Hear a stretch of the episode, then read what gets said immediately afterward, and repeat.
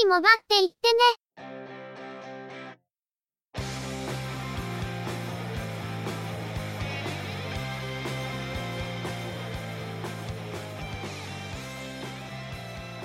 通信業界、モバイル、IT に関するニュースや話題を取り上げ、中の人が意見を述べたり、製品レビューまがいのことをしたり、様々な体験について、ご紹介していくポッドキャストです。ゆくもばのおしゃべりはすべて、合成音声によってお送りしています。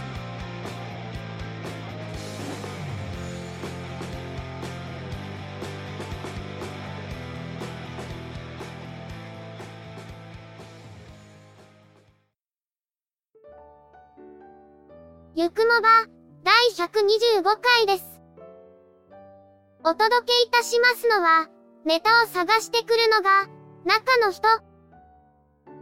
そのネタをお話しするのは、佐藤ささらと、鈴木つづみです。先週の台風は、急速に勢いが衰えたので肩透かしを食った感じですが、中の人としては仕事が修羅場ってきてるんで、違う意味で過酷な一週間になってしまいました。先週公開した中華パソコンを紹介する動画の第2弾を作成するつもりでしたけど、消耗が激しくて、今週は厳しいかもです。さて、今週はついに iPhone のニューモデルが発表されたので、今週はその話題で持ちきりという感じですが、ゆくもばも、その話題に偏らざるを得ない感じだったりします。ぶっちゃけたところ、中の人、あまり興味なさげなんですけど。それ、今言っちゃダメだろ。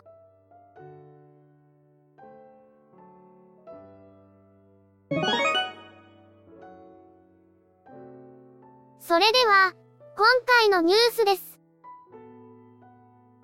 ソフトバンクは、料金プランのスマホ代、スマホ代ライトで選択できるデータ定額サービスで、プランを拡充し、20GB で月額6000円、30GB で月額8000円のプラン、ギガモンスターを、9月13日から提供開始することを明らかにしました。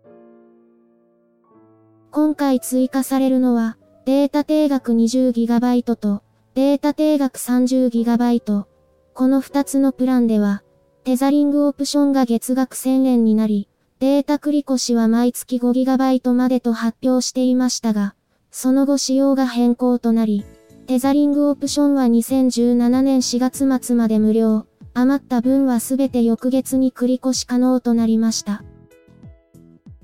また、ギガモンスターの提供開始に伴い、料金プランの名称を変更。S ベーシックパックは Web 使用料。通話し放題プランを通話定額基本料。データ定額パック。商用料括弧1を。データ定額ミニ。1GB に変更します。他にも、データ定額パック。大容量括弧10から括弧30は、家族データシェア用のみ。家族データシェア。10GB から 30GB に変更。その他、データ定額パックの標準括弧8、大容量括弧10から括弧30の個人向けの新規申し込み受付が終了するとのこと。同様のサービスを、KDDI 及び沖縄セルラーも、スーパーデジラというサービス名称で、9月15日に提供を開始しますが、こちらも、9月14日にデータ定額8、10、13の新規申し込みの受付を終了するそうです。ソフトバンクがギガモンスターのサービス仕様を発表直後に変更したのは、スーパーデジラへの対抗として、スーパーデジラの内容に合わせた変更となっています。得なのか損なのか、よくわからない料金プランですね。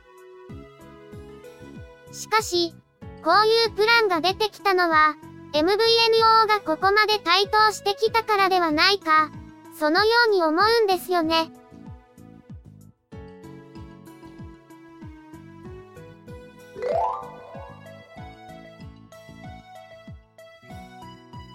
Apple は新製品発表会を開催し、iPhone と Apple Watch のニューモデルを発表しました。iPhone のニューモデルは iPhone 7と iPhone 7 Plus の2機種、それぞれ iPhone 6s、iPhone 6s Plus から画面サイズを踏襲しています。OS は最新の iOS 10、ボディカラーはシルバー、ゴールド、ローズゴールド、ブラック、ジェットブラックの5色で、スペースグレーの設定が廃止されています。ストレージ容量は 16GB モデルがようやく廃止され、32GB、128GB、256GB の3種類、ジェットブラックは 32GB モデルの設定がありません。シレット 64GB モデルの設定も廃止されていますね。オンラインの予約受付は、9月9日の16時1分からスタート。発売は、9月16日と発表されており、国内の携帯電話事業者も、それに合わせた発表を行っています。ボディサイズ、ディスプレイサイズは iPhone 6s、iPhone 6s Plus を踏襲していますが、若干軽くなり、本体内蔵のスピーカーはステレオになったほか、音量は iPhone 6s の2倍になり、ダイナミックレンジも向上しています。ホームボタンは、従来の機械的なスイッチではなく、タプティックエンジンを使用したセンサー式に変更しています。このほか、本体は IP67 の防水防塵に対応、3.5mm イヤホンジャック端子が廃止され、同梱のイヤホンマイクはライトニング接続のものに変更。ライトニング端子と 3.5mm イヤホンジャック端子を変換するアダプターも同梱されますが、ライトニング端子の利用は排他利用となるため、イヤホンを利用しながら充電をすることができません。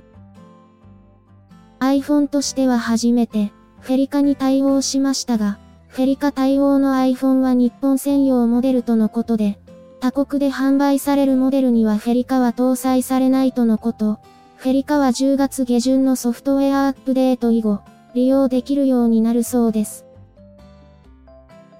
カメラは iPhone 7が12メガピクセル、iPhone 7 Plus は広角用と望遠用にそれぞれ12メガピクセルのカメラを搭載するデュアルカメラになっています。iPhone 7 Plus では2倍の光学ズーム撮影が可能で、今年末のソフトウェアアップデートでは、2つのカメラなどを使って奥行きを検出して背景をぼかしつつ、リアルタイムでプレビュー表示するというポートレートモードも追加されるそうです。光学手ブレ補正は、iPhone 7 Plus だけでなく、iPhone 7も対応、iPhone 7のカメラと iPhone 7 Plus の広角用カメラは同じスペックで、F 値1.8になって従来よりも明るくなったとのこと。また、前面の FaceTime HD カメラも5メガピクセルから7メガピクセルになりました。プロセッサは A10 フュージョンチップを採用、64ビットでクワッドコアとのことですが、ハイパフォーマンス動作用と省電力動作用でそれぞれデュアルコアとなっているようです。外観は iPhone 6 Plus からそれほど変わらない。プラスはデュアルカメラ、イヤホンジャックがなくなる、などなど、事前に噂として流れていた情報通りですね。祭りの今日がそがれるので、この手の噂話はチェックもしないし、正式発表が出るまでは無視することにしていますけど、それでもこれだけ騒がれると、自然と情報が入ってきてしまいます。イヤホンジャックがなくなることは、思っていた以上に反発が大きいのと、フェリカが日本専用モデルのみに搭載されるというのが、あまり芳しい声が聞こえてこないようにも思いますが、対応周波数は、日本専用モデルが一番対応範囲が広いのだとか。今回は見送る、という声も結構聞こえてきますが、中の人も、今回はあまり興味が湧かないというのが、本音ではあるんですよね。Apple Watch のニューモデル、Apple Watch シリーズ2は、デザインやバリエーションは従来モデルを踏襲し、サイズは 38mm と 42mm の2種類、ステンレススチールケースモデルと、アルミケースのスポーツが用意されます。ステンレススチールケースは、シルバーとスペースブラックの2色、アルミケースは、シルバー、ローズゴールド、ブラックの3色。シリーズ2の発表に伴い、従来モデルはシリーズ1と故障され、スポーツモデルは値下げされた上で併売されています。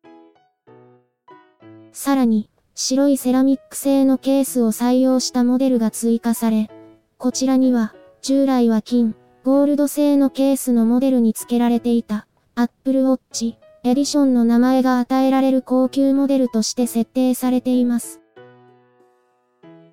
他にも、ナイキとのコラボモデル、Apple Watch、ナイキプラスが発売されるほか、エルメスのレザーバンドも新しい色とデザインのものが追加されるとのこと。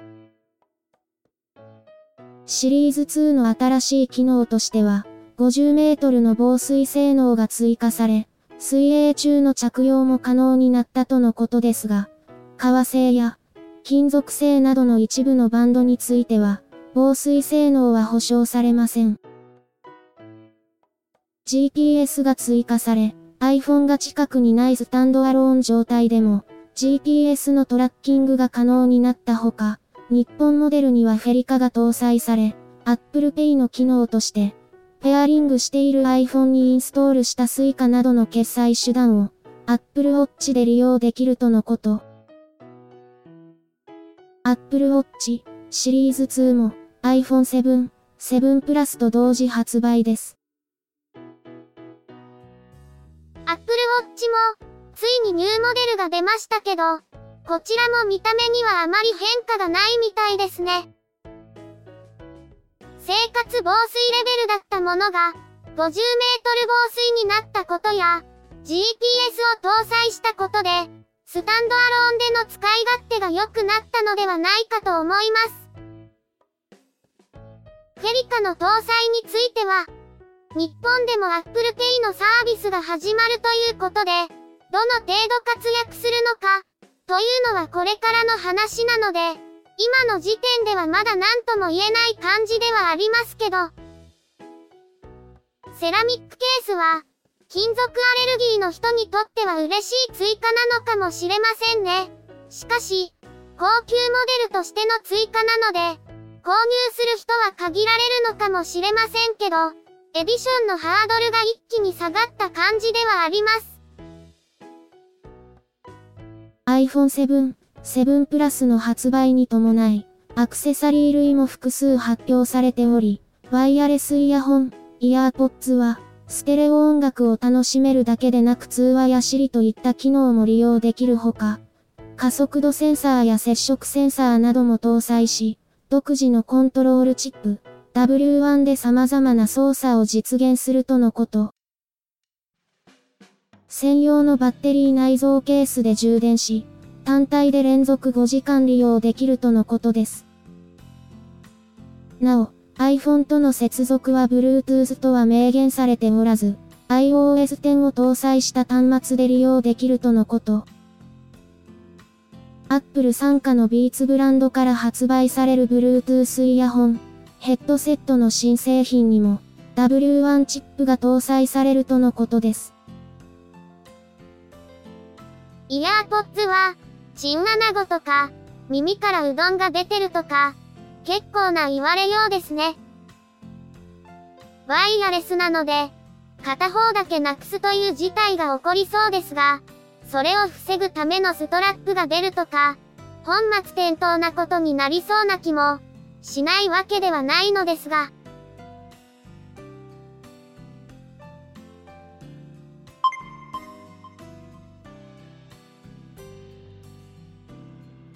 NTT ドコモは iPhone 6s、iPhone 6s Plus の 32GB モデルを9月下旬に発売することを明らかにしました。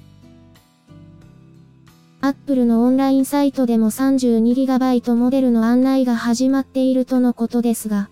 これに伴い、16GB モデルと 64GB モデルの案内がなくなり、128GB モデルは値下げしているとのこと。また、ドコモは iPad Air 2、iPad mini 4についても、それぞれ 32GB モデルを追加し、9月下旬に発売するとのこと。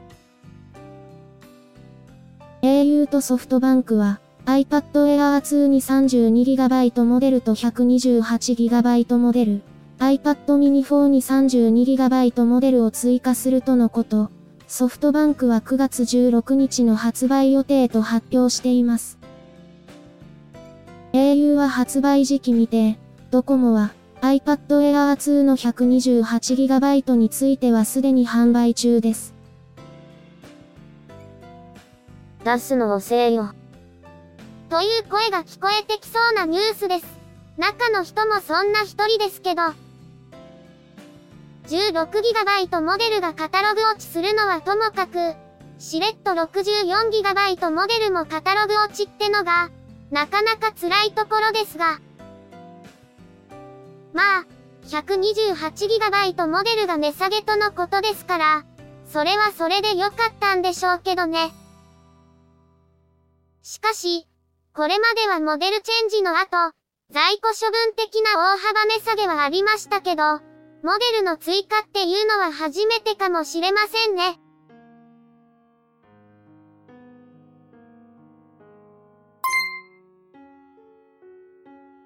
案の定というか、なんというか、やっぱり iPhone7 関連の話が長くなってしまったので、用意していたネタが収まりきりませんね。これでも絞ったんだけど、やっぱり無理だったね。